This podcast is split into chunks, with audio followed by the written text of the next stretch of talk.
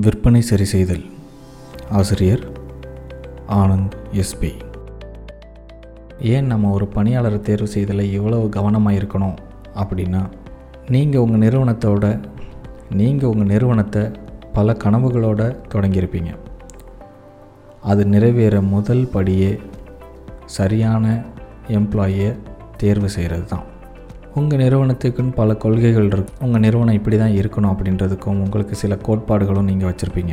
இது எல்லாம் எதற்காக அப்படின்னா வாடிக்கையாளரை கவர்வதற்கு தான். பல திட்டங்கள் தீட்டி பணம் செலவு செஞ்சு பல மார்க்கெட்டிங் யுத்திகளை பின்பற்றி ஒரு வாடிக்கையாளர்களை உங்கள் நிறுவனத்துக்கு வர வச்சு கண்டிப்பாக நீங்கள் உட்காந்து பேச போகிறதில்ல உங்கள் நிறுவனம் உங்கள் தொழிலாளர்கள் அல்லது உங்கள் விற்பனை நிர்வாகி மூலமாக தான் பேச துவங்கும். உங்கள் விற்பனை நிர்வாகி என்ன பேசுகிறாரோ என்ன வார்த்தை பயன்படுத்துகிறாரோ எந்த உணர்ச்சியை வெளிப்படுத்துகிறாரோ அது அவருடையதாக இருந்தாலும் வாடிக்கையாளரை பொறுத்தவரை அது உங்கள் நிறுவனத்தோட வார்த்தை. அந்த உணர்ச்சி உங்கள் நிறுவனத்தோட உணர்ச்சி. ஒரு விற்பனை நிர்வாகி வாயிலிருந்து வரும் ஒரு வார்த்தையும் ஒரு விற்பனை நிர்வாகி வாயிலிருந்து வரும் ஒவ்வொரு வார்த்தையும் உங்கள் கனவு கோட்டையை கட்டும் கற்களாக நிச்சயம் இருக்கும். அது சரியாக இல்லை அப்படின்னா அதுவே உங்கள் கனவு கோட்டையை தகர்க்கும் கற்களாக மாறும் என்பதில் மாற்று கருத்தில்லை. நீங்கள் உங்களுக்கு பிடித்த விலை உயர்ந்த அதிசக்தி வாய்ந்த ஒரு அழகான காரை வாங்கிட்டீங்கன்னு வச்சுப்போம். அதை பயன்படுத்த தெரியலனா அந்த கார் வெறுமனே உங்கள் வீட்டு வாசலில் சும்மா நிற்கும் அதே போல தான் சரியான நபரை தேர்வு செஞ்ச பின் அவரை எப்படி முறையாக பயன்படுத்தணும் எப்படி அவரை கையாளணும் அப்படிங்கிறதையும் நாம் தெரிஞ்சு வச்சுக்கணும்.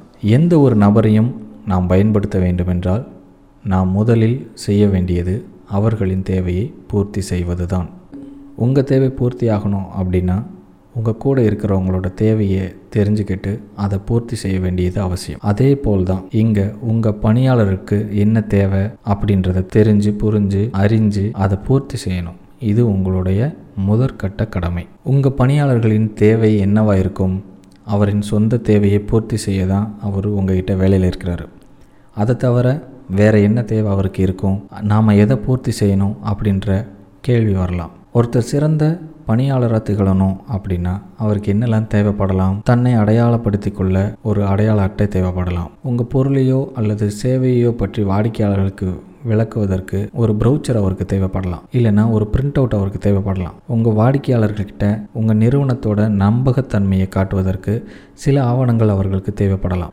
உங்கள் முந்தைய வாடிக்கையாளர்களோட ரிவ்யூஸ் அவங்களுக்கு தேவைப்படலாம். வாடிக்கையாளர்கிட்ட கலந்து ஆலோசிக்க அலுவலகத்தில் அவங்களுக்குன்னு தனி இடம் தேவைப்படலாம். அவங்களோட இலக்கை முடிப்பதற்கு கொஞ்சம் கால அவகாசம் தேவைப்படலாம். இது எல்லாத்தையும் நம்ம அவங்களுக்கு கொடுத்து உதவணும். மிக முக்கியமான ஒன்று என்னென்னா நம்ம நிறுவனத்தோட விஷன் மிஷன் நம்மளோட வேல்யூஸ் நம்மளோட கோல்ஸ் இது எல்லாத்தையும் தெளிவாக அவங்களுக்கு சொல்லியிருக்கணும். அதுதான் அவங்கள உங்களை போல் செயல்பட வைக்கும். இதுதான் பெருநிறுவனங்களோட மிகப்பெரிய ரகசியம். உங்களுடைய எம்ப்ளாயி அவங்களுடைய தனித்திறமையும் அவங்களுடைய முழு ஆற்றலையும் வெளிப்படுத்த மூன்று மாதங்களுக்கு ஒரு முறை கட்டாயமாக பயிற்சி கொடுப்பது சிறந்தது. அந்த பயிற்சி விற்பனை சந்தைப்படுத்துதல் அக்கௌண்டிங் அப்படின்னு சொல்லி எந்த ஒரு டாப்பிக்காக வேணால் இருக்கலாம்.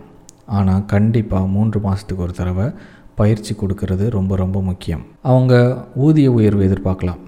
எதிர்பார்த்தா அதை உடனடியாக உயர்த்துங்க. நீங்கள் உயர்த்தினா அவங்க வேகமாக செயல்பட ஆரம்பிப்பாங்க.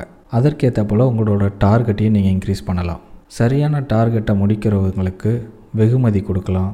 சுற்றுலா கொடு அப்படின்னு உங்களால் என்ன பரிசு கொடுக்க முடியுமோ அதை அவங்களுக்கு அள்ளி கொடுங்க. நீங்கள் அள்ளி கொடுத்தீங்கன்னா உங்கள் நிறுவனம் தானாகவே உயரும். உங்கள் நிறுவனம் தானாகவே வளர ஆரம்பிக்கிறத நீங்கள் உணர முடியும்.